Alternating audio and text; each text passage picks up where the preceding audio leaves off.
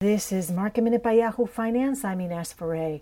The market soared today with technology gaining big time. The Nasdaq jumped more than four percent.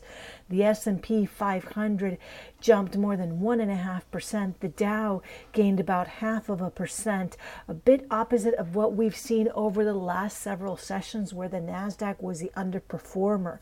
Today, the NASDAQ was the outperformer as technology rebounded from days of selling. Tesla today gained more than 19%. Amazon was up more than 4.5% today.